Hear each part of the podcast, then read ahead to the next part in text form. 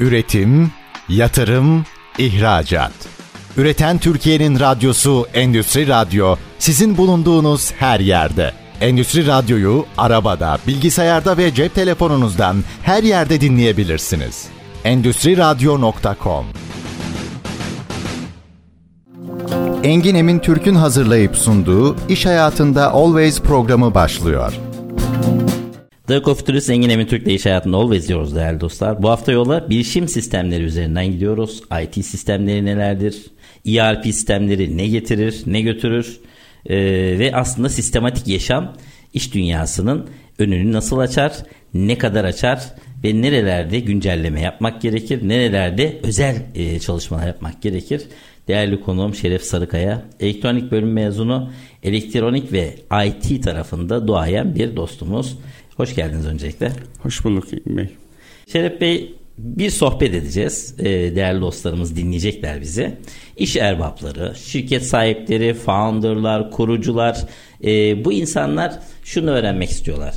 Biz evet bazen çok eskiden, bundan on sene önce e, önümüze bazı insanlar gelirdi ve derlerdi ki ya size bir yazılım yapsak işiniz daha kolay olur, şöyle olur, şöyle biter, işte ne bileyim şöyle verim alırsınız, sistemde şöyle datalarınızı tutarsınız. Ama eskiden bir alışılmış şey vardı, e, yani Excel tabloları ya da işte Excel bile aslında bir sistemdir kendi içinde, notlar vesaireler, bir alışılmış düzen vardı. Orada insanlar düşünürdü, web sitesi yapalım mı, ya olsa mı olmasa mı, çünkü webli e, ticaret gelmiyordu o zamanlar.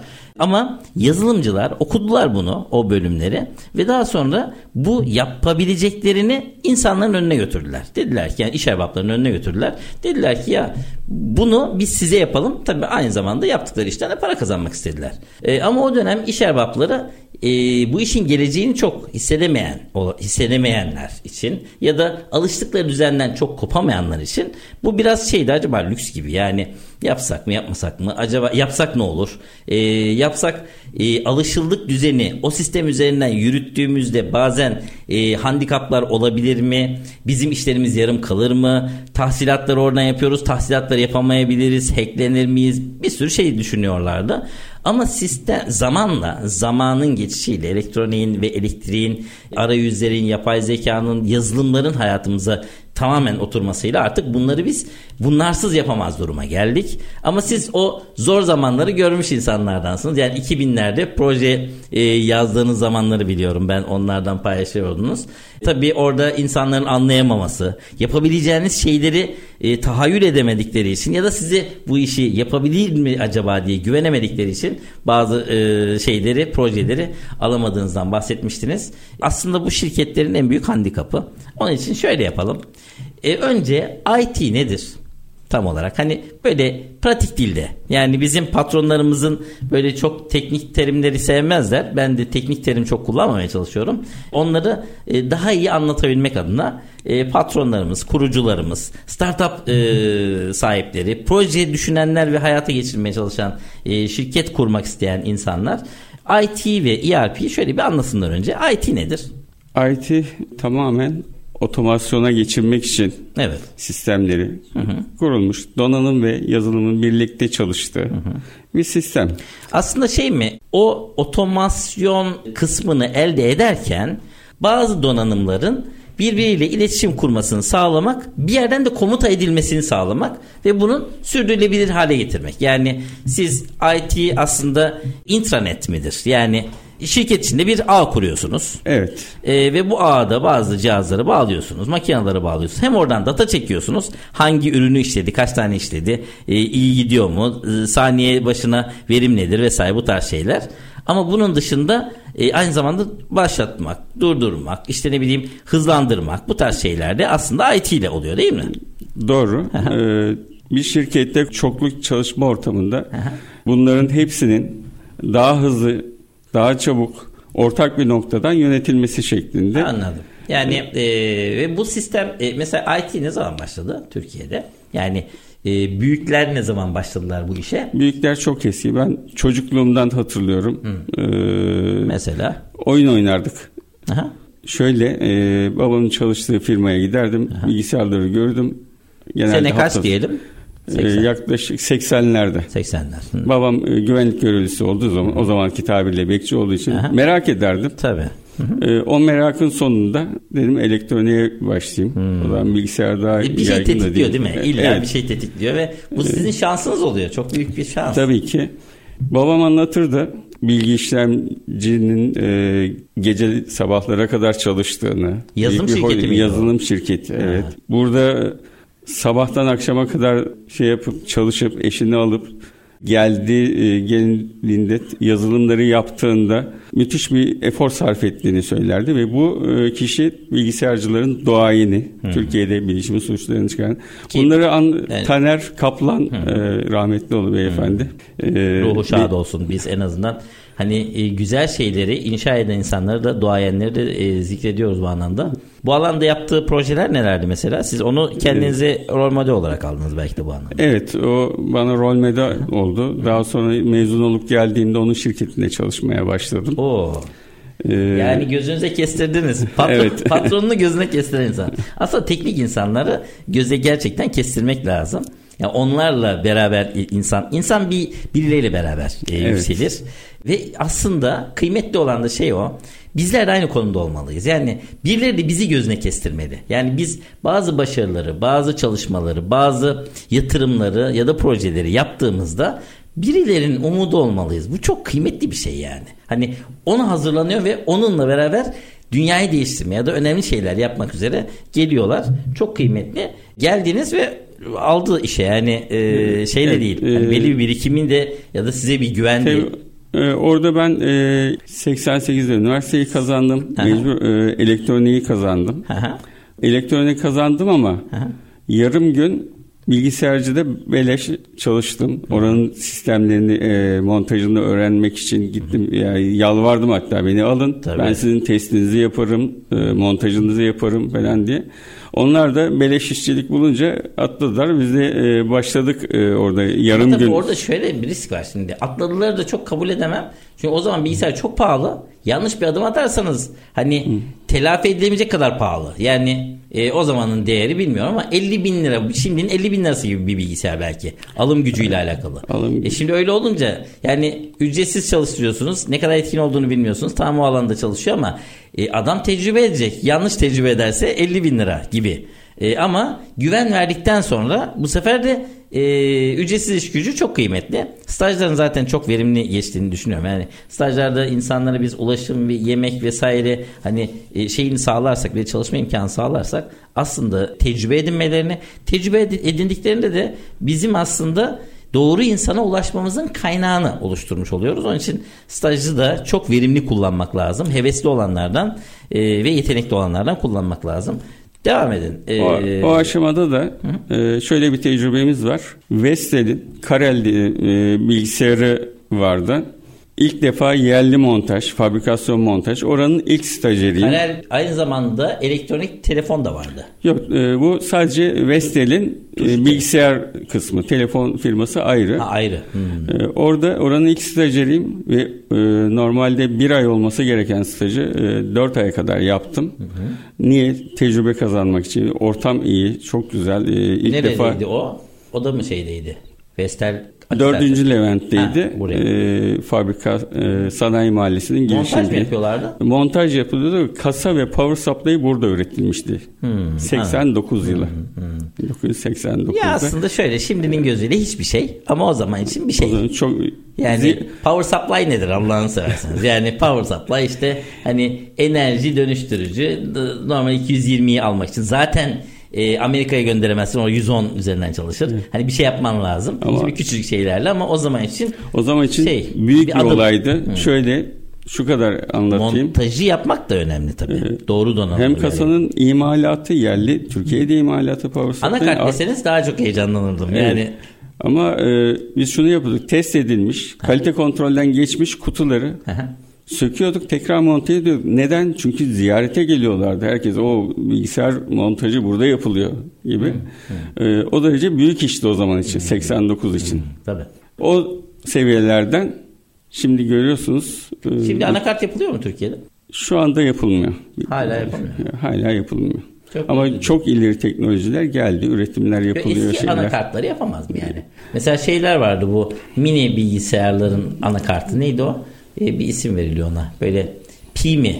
Kendi başına anakart, ekran kartı, bilmem ne, küçücük bir şey. Onu e, bilgisayar olarak kullanabiliyorsun. Hani basit olarak bazı IoT şeyler için kullanıyorlar. Oliman kasalar, Oliman kasalar falan. Olimanlar değil, daha küçük, minnacık. minnacık. Onlar e, şeyleri dilim önceden de Pi diye isim geliyor. Şimdi anakart hala üretmiyor. RAM üretiliyor mu Türkiye'de? Hayır. Yalnız ne üretiliyor? E, ekran şu, kartı veren? Çoğu dışarıdan geliyor. Yani, bir tane bile örnek var mı? Yok. Yani? Parasıyla bir, insan yapamaz mı bunu? Yani yapıla, yapılacak insan. Teknolojiler var ha. Ama feasible değil. Yani ee, böyle bir deneysel bir bilgisayar yapılsa. Deneysel. Mesela herkes şey, kuantum bilgisayarı falan yapıyor. İşte ne bileyim şey bilgisayarları yapıyorlar. O anlamda dedim yani. Mesela doksan yılında bir arkadaşımız vardı. Aynı şirkette çalışıyoruz, evet. Taner Bey'in. Designer'dı. Aha. Küçük çaplı endüstriyel P C'lerin olduğunu, onun assembler'la kodlamalarını, yazılımları yaptığını biliyorum. Aha. Deneysel e, aşamada. Hı. Ama ondan sonra tabii gelişmiştir ya, ama. Şey gibi e, Apple'ın e, Steve Jobs'ın hani normal Apple yaptıktan sonra ya ben bundan daha iyisini yaparım kovulduktan sonra kendi şirketinden Next'i kurup deneysel şey yapıp o deneysel sayesinde de internetin altyapısını güçlendirip o yaptığıyla da internetin altyapısını güçlendiriyor. Sosyal medyaları falan hep o background'la yazdılar. E, yayınladılar. Ondan sonra dilleri daha da geliştirdiler. Daha e, RAM yiyen, işte ene, şey, güç e, isteyen e, şeyleri de kullandılar orada. Next mesela öyle bir şeydi. Ticari değeri yoktu, pazar değeri yoktu ama ne derler, bu işi kurgulayan, interneti kurgulayan insanlar için müthiş bir şeydi Next. Next'i kullandılar. Mesela bunun gibi deneysel şeyler neden Türkiye'de girilmez ki? Yani yapılabiliyor, sorun yok. Ama neden yapılabilir? İnsan gücümüz var. Ha, yapılabilir. Ama... Yani araba yapmak gibi. Şimdi arabada şu an elektrikli bir arabamız var. Elektrikli araba bir montaj aslında. Ama şu var, güzel. Çünkü onu yaptıktan sonra arayüze başlayacaksın. Arayüze sen onu çok daha farklı bir yere getirirsin. Önemli olan başlamak. E şimdi bilgisayarda deneysel bilgisayar neden e, hani şu an mesela belki birilerini de şeye getireceğiz. E, yatırıma teşvik etmiş olacağız. Ya gerçekten ben e, isterim bir ekofütürist olarak. Yani dünyadaki tek ekofütürist olarak. E, ekonominin geleceğini konuşan insan olarak. Yani Türkiye'de deneysel hiç sorun değil. Sadece bir yazılım şirketine özel ya da şeye özel e, yine O E M e, yazılımları kullanabilecek. İki yazılım da kullanabilecek. İşte Apple'ınkini de şeyinkini de kullanabilecek. Bir güçlü, istikrarlı, uyumlu bir cihaz yani. E, bu şey e, bir tane oyun bilgisayarı var. E, o kendisi şey yapmıyor herhalde hala. Ee, yani kendi ürettiği bir şey yok herhalde, montaj o da. Montaj. Genelde. Şöyle ya mantıklı olan montaj olabilir. Sizin ama... bahsettiğiniz Ar-Ge'den bahsediyorsunuz. Hı. Türkiye'de Ar-Ge yeni yeni gelişiyor ve yatırımlar gittikçe artmaya başladı ve güzel şeyler çıkmaya başladı. Nereden diyeceksiniz? Hı hı. Ee, şu anda e, dünya çapında satılan bir yerli yazılım, oyun yazılımı var. Evet. Niye Ar-Ge'de e, insanlar birer bir şeyler yapmaya baş, birer şeyler yapmaya başlayınca? Hı hı. Ar-Ge yatırımı arttıkça şeyler çıkmaya başladı. Ar-Ge'yi şöyle bana hep e, sanayicilere e, dönüştürürken kurumsal dönüşümler yapıyorum tabii. Onlara liderlik yapıyorum ve burada Ar-Ge'yi e, konuştuğumuz zaman hep şey oluyor. Yani Ar-Ge aslında katma değerli üretimin, katma değerli satışın önündeki en güzel kavram. Ar-Ge, özellikle Ar-Ge yapıyoruz diye yapılmaz. Yani işi tekelleştirmek için, işi farklılaştırmak için, katma değerini yükseltmek için bir iki fonksiyon daha eklersin. Bunun adıdır Ar-Ge. Yani gözümüzü çok büyütmeyelim. Zaten Ar-Ge yapmadan, yenilik yapmadan olmaz. Yenilik yapmadan insan, Türk insanı rahat durmaz. Türk insanı gerçekten e, tekstilde şeydik, bir gömlek tasarımı yapılıyor.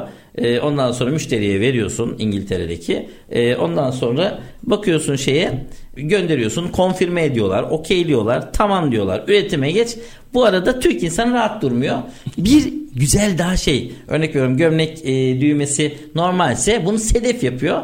Yerine noktalar. Ya diyorlar ki bu bir okey verdiğimiz, konfirme ettiğimiz gömlek değil.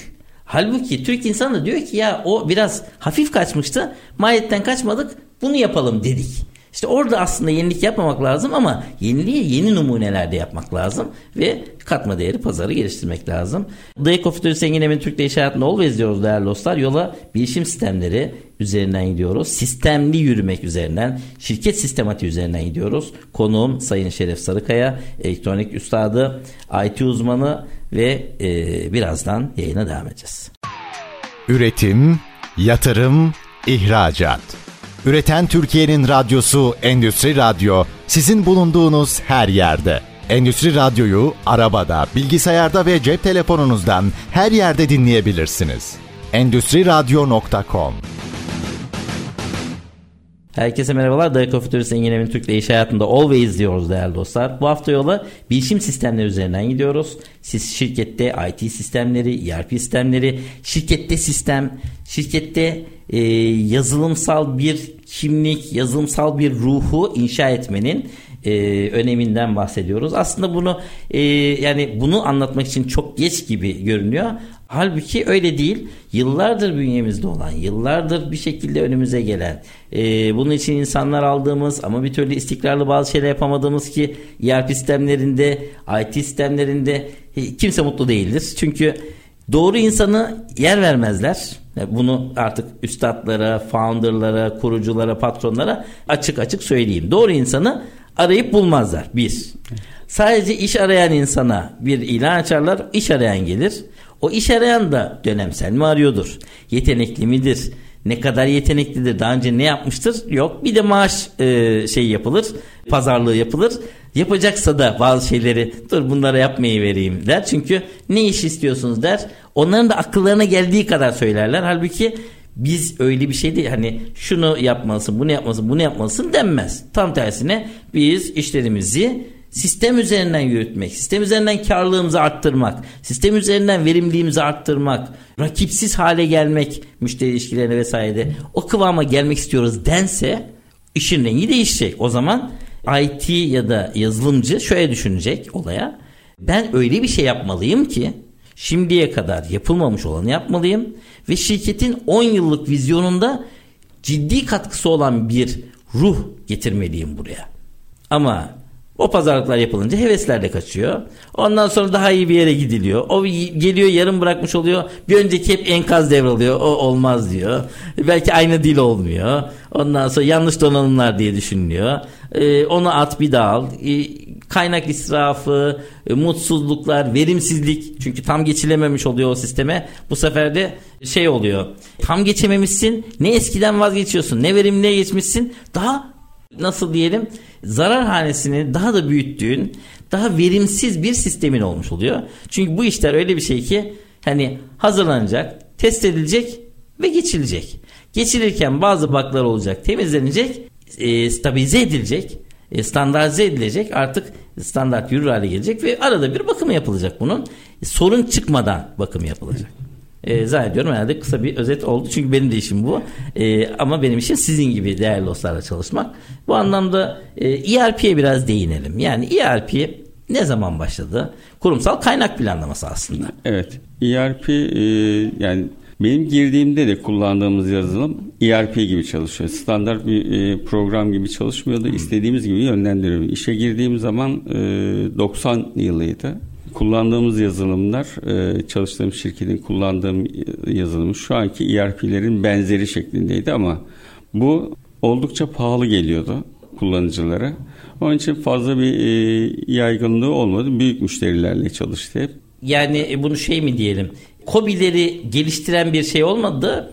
Kendi yeterliliği daha iyi olan şirketlere mi e, yaradı? E, aynen. E, bir de burada da zaten e, şeye de yetişemediler.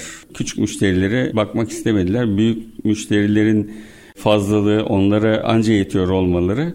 Bunu geliştiremiyor ama piyasada E R P e, sistemleri iki binden sonra gelişmeye başladı. iki bin sendromu yaşadı bilgisayar sektörü.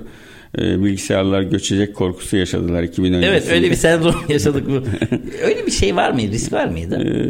Yani abi, denenmemiş bir şey. Sıfırlanacak mı? Yoksa iki bin bir diye mi devam edecek? Biz o zamanı yaşadık. Biz anlatmaya çalışsak da böyle bir şey olmayacağını Pek inanamadılar. Kimse inanmıyor. Çünkü yaşanmamışlık vardı. Hı. Deneyimsizlik vardı. O yüzden herkeste korku vardı. O korkuyu da çok güzel kullandılar bazı fırsatçılar. Yani ne anlamda? Ee, ee, hani e, onun sayesinde yeni bir sistem mi sattılar? Ee, ne bileyim işte e, koruma sistemleri, antivirüsler vesaire. Korumalar, programları yenilemeler. Yani hepsini ne ararsanız var. Donanımları yenilemeler. Bu arada üstadım hani Ee, başka zaman da direniyordu millet, evet, ahali. Bunda fırsat bilmekte bir problem yok. Çünkü onun sayesinde sisteme geçen insanlar da vardı. Aynen, doğru söylüyorsunuz. Maalesef bu... yani hani keşke böyle olmasa ama böyle. Ama yani... o, o fırsattan e, Windows ortamında çalışmalar müthiş bir arttı. E, yazılımlar Windows or- e, ortamına geçti. Muhasebe programları Windows ortamına geçti. Çok büyük meyvelerini de yedik. Yani, yani sektör şey olarak. DOS ortamından artık Windows'a, Windows tabanlı bir çalışmaya geçti. Aslında bu Windows'un önünü açtı tabii haliyle. Ama e, o dönem mesela e, siz yani ben yazılımcılara bir şey diyorum. Yani o dönemi kullanmadınız. Mesela Windows var. Abi biz de bir tane Türk tipi bir şey yapalım. Bu sistemleri onun üzerinden kuralım. Yani e, çok mu mükemmel bir sistemdi? Ben Windows'u hatırlıyorum. doksan sekizde en ufak şeyde çöken, her seferinde yeniden kurduğumuz, bütün kartları yeniden tanımlanan, anakart dahil. doksan sekiz öyleydi. E, ve onun sayesinde ben bayağı hani kurmayı, sökmeyi, işte ne bileyim e, boot etmeyi, bunları öğrenmiştim. Yani mevcut bir sistemin üzerine Ee, bir şeyler yapmak mı işin insanın kolay, yoksa ya o zaman için gerçekten çok iyi bir sistemdi. Onun için biz e, onu geliştirdik. İnsanoğlu kolayına kaçıyor. Hmm. Biz, e, biz ya mükemmelliği e, mükemmel değildi değil mi? Mükemmel yani? değildi. değildi. Hala ama, da e, göçmeler var. Stabil e, şey artık dalgası ama, geçiliyor. Yani. Çünkü lansmanın da göçen bir şey olur mu? Lansman yani. E, Lansman evet. Herkese ama, anlatıyorsunuz pat e, mavi ekran. Şimdi öyle olunca artık bunu artık tolere edebildiğiniz kadar zannediyorum. Şimdi bazı aplikasyonlarda görüyorum hemen işte error veriyor falan ama bakıyorsun hemen bir iki dakika sonra tekrar tazeliyor kendisine. Evet. Yani o stresler bitti artık. Yani şunu artık anlıyoruz. Olabilir, yazılım bu, göçebilir ama hemen toparlıyorlar. Önemli hemen olan telafi o. edilebiliyorsa ne hala? Yani, ee... tabii. Telafi etmenin yöntemi de ikinci, üçüncü sistemleri yanında bekletmek herhalde. Aynı dataları oraya yedeklemiş olmak, oradan başlatmak herhalde. Aynen, yedek veya online yedek dediğimiz şeyler var. Direkt e, siz çalışırken kolonlu çalışıyorsunuz. Siz e, bazen fark etmiyor biliyorsunuz şeyde arka serverların göçmüş olduğunu fark etmiyorsunuz. E, bunlar tabii gittikçe öyleyse gelişti. Artık, öyleyse artık yedeklemeler e, sorun değil. E, e, Hacklenmek de sorun değil, yedeği varsa. Sadece o bilgilerin hani şif, deşifre edilmemesi, ha, on, işte ne kullanılmaması falan. Onda da şunu yapıyoruz. Biz yine e, yedekleme olayında sıkıntılıyız. Hala başımıza gelmeden yedek almanın çok çok uzağındayız. İşte, Türk halkın şimdi dediniz ya hani bunu bazı fırsatçılar değerlendirdi. Diyorum ki Türk halkı direniyor. Direnmese bu insanlar da böyle şeylere bakmayacaklar aslında. Çünkü gerçekten birkaç tane startup yazılımla alakalı birkaç çalışmamız olmuştu. Yani buna yatırımcı bulmak Türkiye'den çok zor oldu. Hep yurt dışından almak zorunda kaldık. Halbuki ben buradan olsun, tabana yayılsın. İnsanlar mesela yatırım yapmak için şey yapıyorlar genelde. İşte borsa senedi, hisse senedi e, ki borsadaki maalesef yani bizim genel borsamızın e, değeri, o finansal değerler e, kendi öz varlıklarıyla, satış potansiyelleriyle ölçülmüyor. İşte oradaki bazı nasıl diyelim e, imaj anlamında oluşan bir değer söz konusu. Onun için çok dalgalı zaten, istikrar olmuyor. E, keşke bu şeyde olsa. Yazılım tabanlı, proses tabanlı, fikir tabanlı projelere dönüştürebilsek. Yani böyle bir iklimi herkes hayal ediyor ama yani bazı saadet zincirlerine insanlar rahat kanabiliyorlar. Halbuki işe yatırım yapıp ona hissedar olma kısmında biraz yalnız kalınıyor. Öyle olunca da siz gibi, biz gibi teknik insanlar biraz zorlanıyorlar. Yani proje çok. Çok proje yapabiliriz. Evet, zamanında, fakat bunun maliyetini birileri yüklenmeli ki yapalım. Zamanında ee, o tür projelere girdik. Ekipler kurdum. Hı. Proje teklifleri verdik ama neydi mesela? Sene kaç? Sene doksan sekiz. Hı. doksan sekiz. Bu Windows dolayısıyla biz dedik bir yazılımlar yapalım. Hı hı. Bir E R P şeklinde sunum yaptık firmaya. Hı hı. Burada yapmış olduğumuz sunumu beğendiler. Hı hı. Tabii seçmiş olduğum arkadaşlar e, konusunda uzman, e, deneyimli arkadaştan tut yeni başlayana kadar dört kişilik bir ekiple oluşturdum. Holding'in direktörü olan arkadaşımızla sunumu yaptık.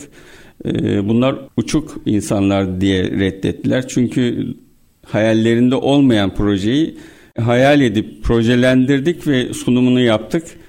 Ütopik geldi. Proje kabul görmedi. Belki rakamdan rakamı düşük tuttuğumuz için oldu. Bilemiyorum. Bir saniye, yanlış mı anladım? Şöyle, önce insanlara işlerine dair ya da e, iş dünyasına dair bir hayal sunuyorsun. Diyorsunuz ki bakın şöyle şöyle bir şey olacak ve biz bunu şununla çözeceğiz. Böyle bir ekonomi oluşacak. Böyle bir getiri oluşacak bu projeyle. Bunu anlatıyorsun insanlara ama insanlar da zihinlerinde bu imajine olmadığı için inanmıyorlar. Bunu çok düşük maliyetle teklif ettiğiniz için de inanamıyorlar. Sonuç itibariyle o yarım kalıyor. Çok garip. Aynen yani, dediğiniz gibi. Çünkü yani... kendisi uğraşıyor yıllardır. Uğraştığı zaman maliyetini görüyor. Bir Kendi paz... maliyetine göre biz uç, e, bir o... pazarlama şeyi e, stratejisi vereyim. Bazı projeler doğru fiyatlandırılmak zorundadır. Sizi kurtarsa bile alıcının dünyasında oluşan, örnek veriyorum, kendi kullandıkları sistemin bir üstünü teklif ediyorsanız kendi kullandıkları sistemin maliyetine yakın bir fiyat vermelisiniz. Şunu çok düşük verdiğinizde bu fake mi? Acaba hiçbir şey vermeyecekler mi? Çok yüksek verdiğinizde zaten bu feasible değil. Beraber eş olarak verdiğinizde zaten mevcut var. Hani niye girelim? Biraz düşük belki ondan ya da yüksek ama onlar için düşük. Onlara hani şu şu şu şeyleri bölüp, mesela örnek veriyorum, bir kısmını bölüp servis hizmeti olarak vermek. Çünkü insanlar maalesef şöyle düşünüyorlar bazen satın alma kararını verdiğinde. Ya başlangıç satın ne kadar, yani ne kadar alacağız biz bunu? İşte ne bileyim yirmi bin dolarlık şeyi on bin dolar alacağız. Ama e, kalan on bini, sizin bu ihtiyacınız olan on bini ne yapmak lazım? Bu sizin işçiliğiniz ve şeyiniz. O sistemi zaten baklarını temizlemek durumundasınız. Ama onu da maliyet olarak yansıtıp dilerseniz şöyle yapalım. Ya yirmi bin lira olarak şey yapın ya da on bin olarak alalım. Geri kalan kısmı servis ücreti olarak sene içine yayalım ve biz sizi stabil hale getirmiş oluruz. Up to you. Size bağlı. Hangisi isterseniz. Ha, e, aylık olarak gelirseniz yirmi dört bin dolara gelir. Ama öteki türlü yirmi bin dolar. Ama siz bilirsiniz T sıfır zamanında on bin dolar çıkacak cebinizden. İkincisini seçerseniz gerisini kalan süre içinde zaten sistemin de size kattığı şeyle e, daha hızlanarak, daha verimli olarak bu işi yürütmüş olursunuz diye bir teklif etmek lazım. Evet. O işin pazarlamasını da ona girmek lazım. Çünkü insanlar bunu da düşünemiyorlar bazen. E, ve onların o kararlarına e, hızlandırıcı bir etki yapmak lazım. Şimdi neyin farkına vardım Engin Bey? Şu anda anlattıklarınızla biz şunu yanlış yapmışız. Şimdi farkına varıyorum. Biz beş kişi teknik ekiptik. Evet. Dördü yazılımcı, birisi benim gibi teknik. Biz, sizin gibi bir danışmanımız yoktu. Sizin gibi bir danışman da biz oraya gitmedik. Hmm. Şöyle, eğer bu olmuş e, olsaydı dediğiniz gibi başarılı olurduk. Şimdi yani. Şöyle bir şey var. Ee, teknik insan, ben de teknik bir insanım. Teknik insanlar şöyle düşünüyorlar. Hani bizlerin hatası şu. Ben onu aşmış bir insanım. Ben hizmet almayı çok seviyorum. Yani çok iyi bilsem bile tam olarak olayı yönetirken o işi yapamayacağım için mutlaka o alanla alakalı da birisini alıyorum. E, istihdam ediyorum. E, burada tabii bir zenginlik de katmış oluyor. Ek bir şeyler de yapabilme imkanımız var. Hizmet alma kültürü olması lazım. Dönüyorum. Biz teknik insanlarda genel hastalık şu. Teknik olarak biliyoruz ya. Her şeyi biliyoruz. Halbuki pazarlamayı bilmiyoruz. İşte organize etmeyi bilmiyoruz. Opsiyonlar sunmayı bilmiyoruz. Ama şu da değil. Mesela iki opsiyon verdim. Neden iki opsiyon? Üçüncü opsiyonda insanlar yine kararsızlığa düşüyorlar. Ama iki opsiyon verdiğinizde seçme şansını bana bıraktı diyerek mutlu oluyorlar. Nöropsikoloji, evet. Nöropazarlama. Sonuç itibariyle birini yapıyorlar ama ikisi de zaten size yarıyor. Bütün olay, bütün hikaye bu. Tekli olduğunda da yine kararsız kalıyorlar.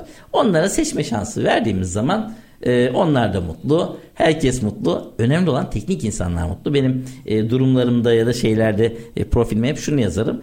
Bir ülkede teknik insanlar mutlu değilse o ülke kalkınamaz.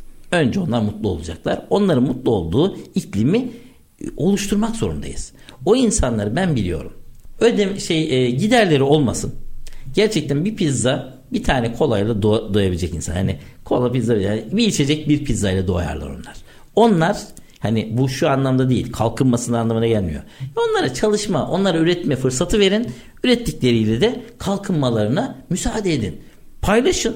hissedar olun, sorun değil, ama onları baskılamayın. Onları özgür bırakın. Onlar biraz uçabilsinler. Ama mevcut şartlarla en iyisine ulaşsınlar. Hani uçma bazen şöyle oluyor. E, şuradan şu sistemi getireceğim. Bak, bu sistemi eğer yapılabiliyorsa, hani yapılmayacak şeyleri demiyorum ama yapılabilecekse burada yap. Mevcut imkanlarla en yüksek verime ulaşalım. Ben şirketlerde hani dönüşümde hemen şey yapmıyorum. Hani hemen yatırım yapalım. Yok, önce elimizdeki şeyi verimli kullanalım.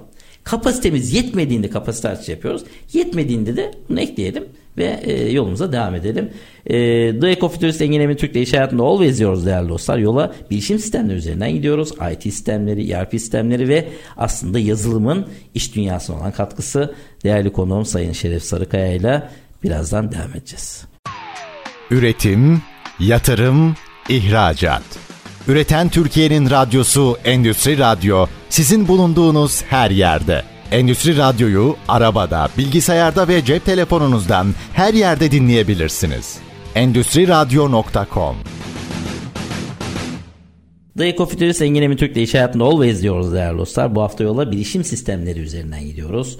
E, şirketlerdeki I T sistemleri, E R P sistemleri, M R P sistemleri ve herkesin, her e, büyüyen kurucunun başının belası mı diyelim, yoksa en büyük handikapı mı diyelim, S A P acaba neydi, geçse miydik, geçmese miydik, geçsek ne kaza, e, kaybedeceğiz, geçmesek ne kaybedeceğiz, E, neyi kaçırıyoruz bu arada? Yani bu tarz şeyler hep sorun oldu. E R P kurumsal kaynak planlaması. Yani kaynaklarınızı planlıyorsunuz, siparişlerinizi planlıyorsunuz, her şeyi planlıyorsunuz ve artık öngörülebilir siparişler, öngörülebilir üretim maliyetlerini çekebilmek, öngörülebilir ham maddeleri çekebilmek, öngörüler size sağlıyor.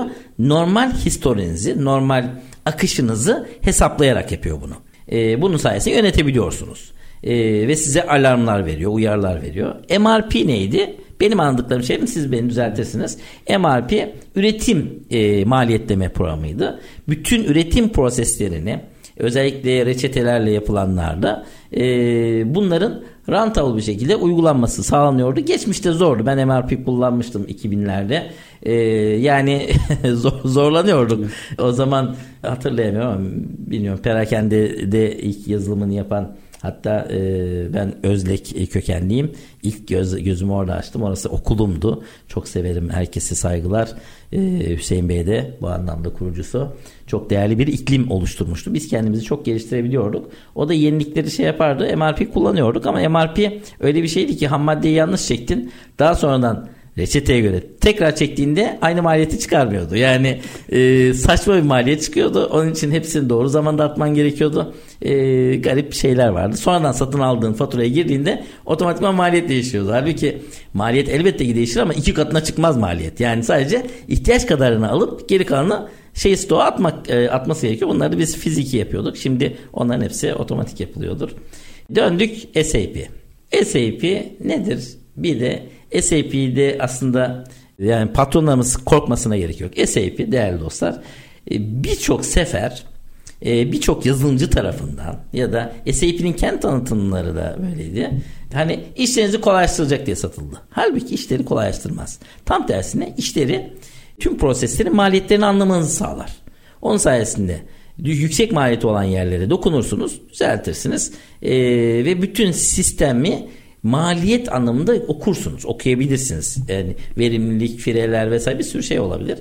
Ee, şimdi hızlandırmak diye satılınca patron da hızlanacak diyerek aldı. Ee, e, ama o bir tulumdur.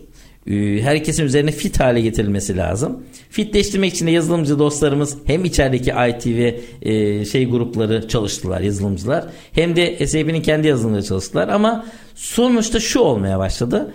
Ya E tabii işçilik ücretleri çalışıldığı için ve gelirler anlamında o biraz daha yüksek olduğu için primlendirmeler de belki öyle yapıldı. Yanlıştı o. Öyle olunca iyileştirme işin kendisi olmaya başladı. Yani iyileştirmekmiş sanki. Ya öyle bir şey değil. Bir an evvel iyileşsin, optimize olsun ki biz yürüyelim. Patron onu bekliyor. Baktık işler hızlanmıyor. Hatta daha da yavaşlıyor onu anlatmak için. Bu sefer insanlar yoruluyor, çalışanlar yoruluyor, sıkılıyorlar. Ee, bazı cesurlar E R P'ye tekrar geçti. Kendilerine özel bir E R P yazdırdılar. Dediler ki bizim aslında ihtiyacımız E R P'ymiş. Biz süreçleri mahiyetlemesini çok önemsemiyoruz dediler. S A P de zannediyorum yakın zamanda e, yapılandı. Çünkü global dilde S A P'nin çıkardığı raporu okuyabiliyoruz. Herkes okuyabiliyor. Yani ortak bir dil oluşuyor aslında. Şirketlerin ortak dilini oluşuyor. O zaman hisse de e, yatırım da alabiliyor şirketler. Bu anlamda bazıları yani. E, hepsi için değil. Onun için aslında ortak bir raporlama dili oluşsun diye e, bu çıkmıştı. E, ama e, siz nasıl görüyorsunuz S A P'yi, E R P'yi bu anlamda? Şöyle e, izah edeyim. Bizim e, yaşadığımız tecrübeler şu. Müşteriye gidip satışçı geliyor. Bizim programımız şunları şunları yapıyor diye anlatıyor. O satışçıya da pazarlığı yapı alıyorlar. Ama program neleri yapıyor? Veya programa destek verecek kişi müşteriden doneleri alıyor, yazılımcıya anlatıyor. Yazılımcı ne kadarını anladı? Yani şurada kulaktan kulağa oynasak... Doğru şekilde anlattı mı? Yani doğru şekilde anlatıp anlatmadı mı? Doğru şekilde anlatabilir. Yazılımcı doğru şekilde anladı mı? Doğru şekilde anladın diyelim. Doğru şekilde kodlayabildi mi? Onun için bizde analiz tarafı yok. Önce bir genel bir analiz yapmak lazım. O analizi yapıldıktan sonra diyagram, akış diyagramını çıkartmak lazım. Onun üzerine bizim en büyük handikapımız da yazılı çalışmıyoruz. Ee, yani e, işin Not. alfabesi olunca üstadım şu an nutkum tutuldu ama doğru. Yazılı çalışmamanın dezavantajı, bugün anlattığınız şey yarın başka şekilde anlatıyorsunuz. Yarın bir değişik şekilde anlatıyorsunuz. Ortaya karmakarışık bir şey çıkıyor. İşin içinden çıkamıyorsunuz. Organi- organizer e, yazılımları var şu an. E, iş akışlarını vesaireleri şey yapıyor. Bu normalde bireysel de yapılması lazımdı. E, ama bunlar kaçırıldı. Kaçırılınca e, şu an bazı yazılım e, startupları bunu bir şey haline getirdiler ve ucuz yollu sunuyorlar. E, online sunuyorlar hatta. O sistemde biraz şey oldu. Çünkü eskiden bir yazılım yapardınız. Aslında onu da sormak istiyorum. Eskiden bir yazılım yapardınız. O yazılımı, o bir tabandı. O tabanı çalışmak için bir maliyet alıyordunuz. Birini yazıyordunuz. Ama o geliştirilebilir bir tabandı. Yarın birkaç kopya almak çok daha zor değildi. Ondan para öyle kazanılıyordu. Onun için maliyetleme öyle yapılıyordu. Yani biz bu yazılımın tabanı bizde. Bunlara verdik bu A şirketine. E, ama B'ye, C'ye, D'ye de satarız. Hatta e, bin şeye, şirkette satarız. Bunun sayesinde de o başlangıç emeğimizi paraya çevirdik aslında. Maliyetimizi çıkarmış olduk. Aslında gerçek maliyeti o değil. İşçiliğimizin evet. şeyi o. Karlılık nerede? Birkaç tanesine daha satarsak. Ama şimdiki sistemlerde ne var? Online olarak. Artık tek bir engine herhalde var değil mi? E, onu e, açıyorsunuz herkese kendi kullanıcı ve şeyleriyle. Herkes sistemi kullanıyor. Datalar sizde işleniyor. Yedeklemeler e, arzu ettikleri modda sizde işleniyor. E, Cloud'da işleniyor. Ama süreci siz yürütüyorsunuz.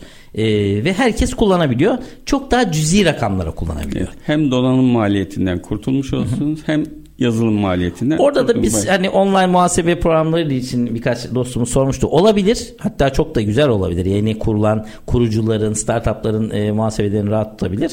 E, ama oradaki sorun da şu.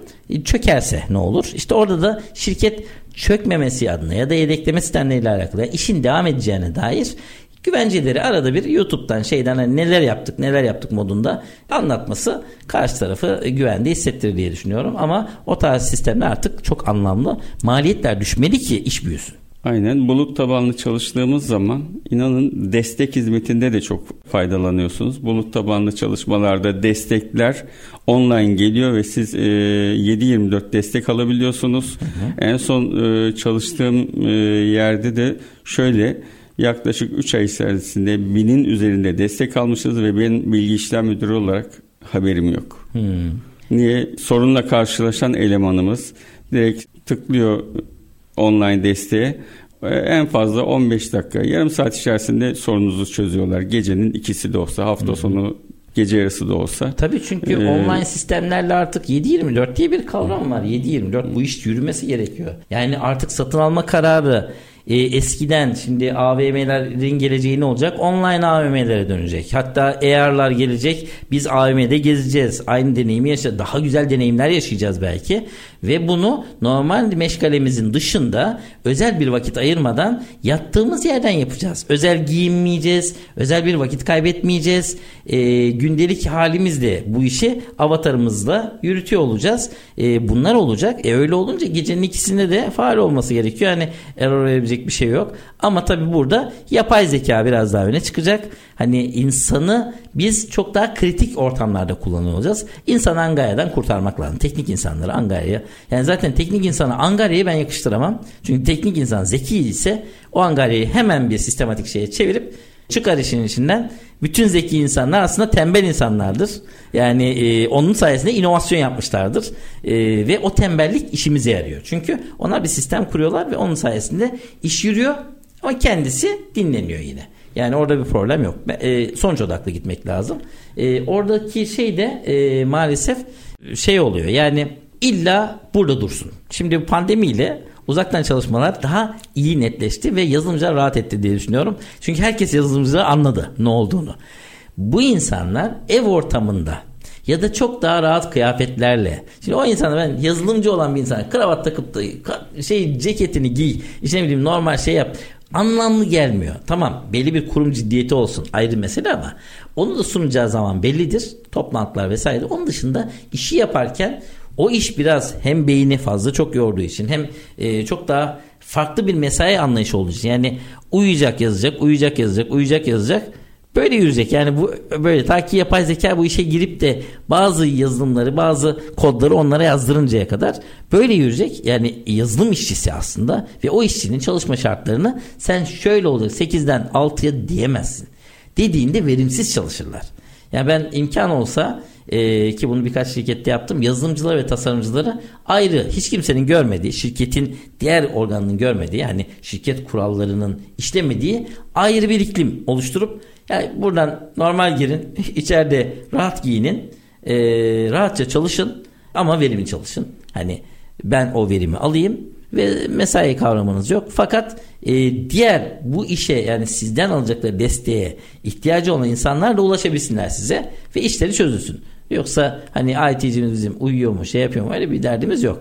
Ee, önemli olan şey e, ihtiyaç duyduğumuzda e, hemen yedeklenebilecek, hani e, hemen uyanılabilecek, hemen dahil olabilecek bir rahatlık, e, konforlu bir ortam olsun.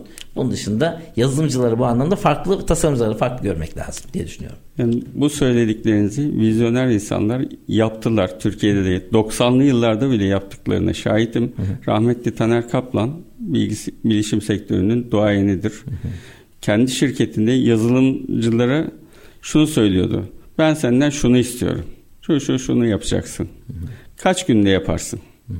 Diyor ki iki haftada. Hı hı. Ben sana dört hafta veriyorum. İster bugün yap. İster... Ki, genel, ki genelde hep en son dakikaya bırakılır değil mi bu işler? E, aynen. Tasarım işi de böyledir. E, Aslında insanlara şöyle diyorlar.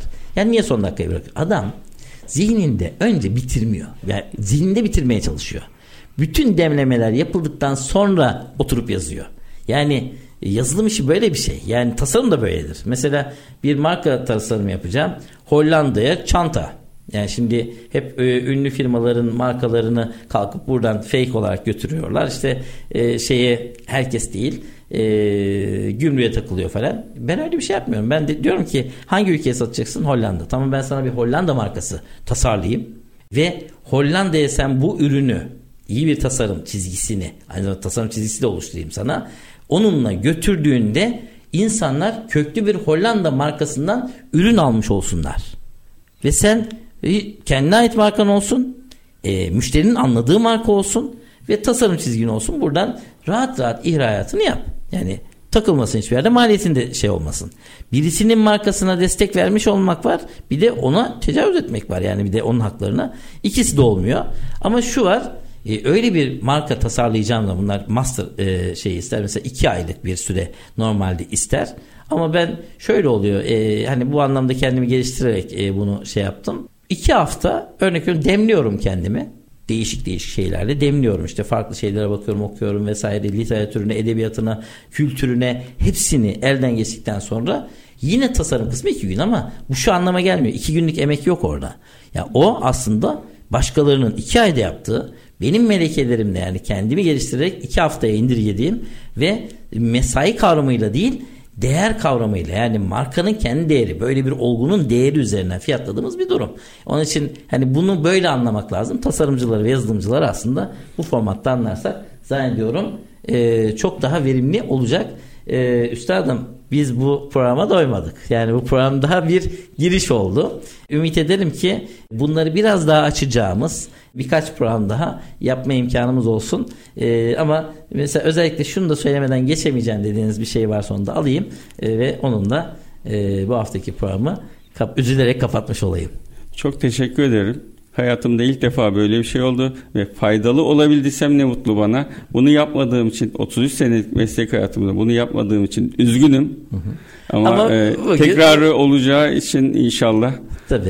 E, çok ee... sevinçliyim. Faydalı olabildiysem ne mutlu bana. Şimdi benim e, genel şeyim bu oluyor. Ben konuklarımı ve e, şeylerimi seçerken e, gerçekten bu alanda, kendi alanında duayen insanlara önem veriyorum. Onlarla sohbet ediyoruz. Ve aslında onların bütün tecrübelerini bir saate sığdırmış oluyoruz. E, bu anlayan için gerçekten çok büyük bir kazanım. Çünkü dinleyerek öğrenmek, e, okuyarak öğrenmekten, okuyarak öğrenmek daha şeydir ama dinleyerek öğrenmek her zaman daha da kısaltır işi. Ama doğru soruları sormak gerekiyor. Oradaki zeka orada. Ee, ama yaşayarak öğrenmekten kesinlikle kat ve kat güzel. The Cofuturist Engin Emin Türk'le İş Hayatında Always dedik değerli dostlar. Yola yola bilişim sistemleri üzerinden gittik. I T sistemleri, E R P sistemleri, sistem yazılımları, yazılımcılar, yazılımcıların dünyası nasıl olur, e, ne gibi fırsatlar var dedik ama çok e, azına değinebildik. Değerli konuğum Şeref Sarıkaya'ydı. Elektronik üstadı, I T uzmanı ve bu alanda ihtisas yapan e, teknik bir insan. Ümit ediyorum ki da- devam edeceğiz. Bu haftalık e, yayınımızın sonuna geldik. Tekrar görüşmek üzere.